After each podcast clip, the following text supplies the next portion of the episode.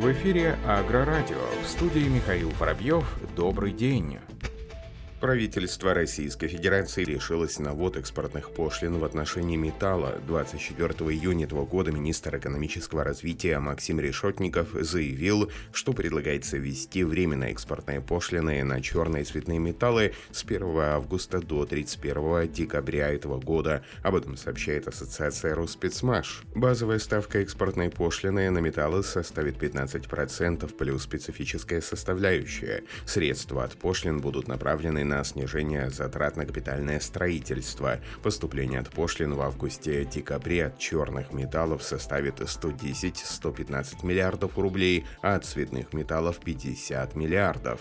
Пошлина будет действовать только для поставок за пределы ЕАЭС, но, по словам экспертов, нужны механизмы для противодействия реэкспорту. Также Максим Решетников заявил, что правительство не видит предпосылок к коррекции цен на металлы. Между тем, он также добавил, что прибыль металлургической отрасли может составить от 2 до 2 триллионов 300 миллиардов рублей по итогам 2020 года.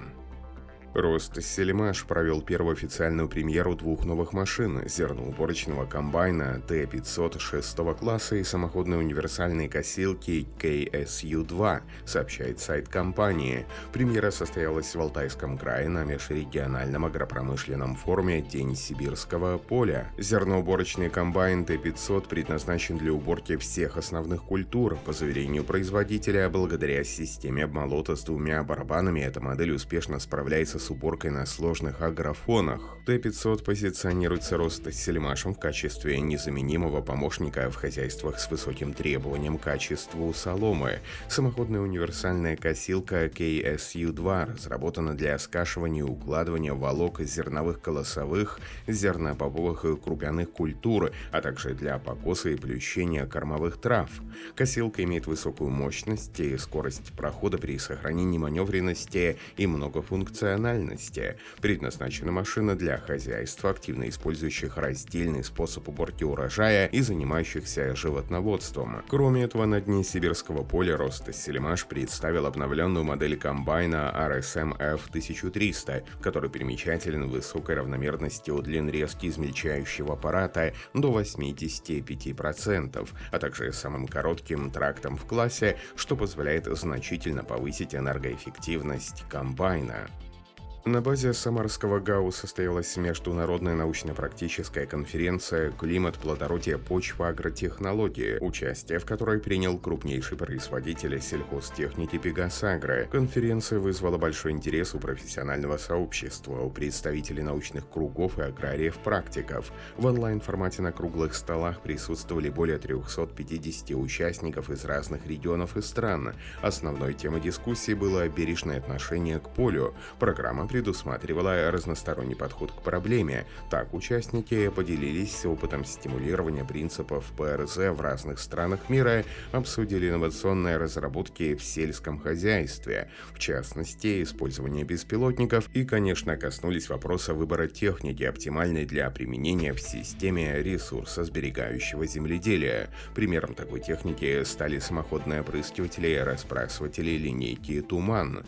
Как отметили эксперты, при высокой производительности их конструкция имеет небольшой вес, снижая давление на почву. К тому же Пегас Агро стал первым производителем, комплектующим опрыскивателей и разбрасывателей двумя типами колес, шинами низкого давления, которые обеспечивают повышенную проходимость и отсутствие технологической колеи, и узкими колесами с возможностью изменения клиренса и ширины колеи для пропашных культур. Компания Horsch Machinery GmbH планирует расширение завода в Роненбурге в Германии, чтобы получить дополнительные производственные мощности. Как отметили представители компании, строительство новых производственных объектов и сооружений начнется уже в этом году. Новый сборочный цех, логистические центры, новое офисное здание будут построены в несколько этапов строительства, начиная с июля этого года. Планируемые инвестиции в проект составят около 15 миллионов евро.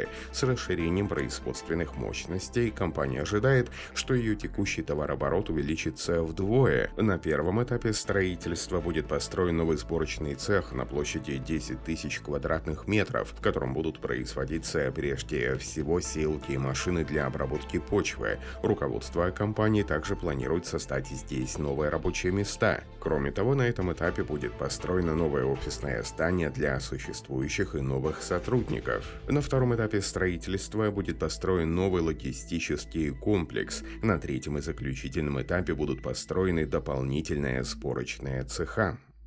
Компания Fliegel Trailer представила новый низкорамный полуприцеп экологически чистой конструкции DTL-300 Agrar для отраслей сельского хозяйства. Помимо строительного направления для фермеров и подрядчиков на рынке появилась модификация, разработанная специально для транспортных требований сельскохозяйственных и лесохозяйственных машин. DTL-300 Agrar с допуском 40 км в час. Техника выполнена в горяче оцинкованном кузове в коленчатом или прямом исполнения. Особая конструкция стального шасси, которая соответствует принципу полезной нагрузки и устойчивости, осталась нетронутой. Техника имеет вес около 8 тонн и грузоподъемности до 22 тонн. Машина опционально дополняется специализированными решетками и подрамниками для тюков сельхозпродукции. Загрузочная площадка покрыта полом из мягкой древесины, сдвигающаяся в боковом направлении аппареля имеет длину 2800 мм и ширину 700 750 мм.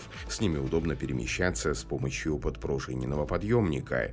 Как отметили представители бренда, новый трехосный низкорамный прицеп представляет собой экономичный и надежный коммерческий агрегат для эффективной логистики сельхозтехники.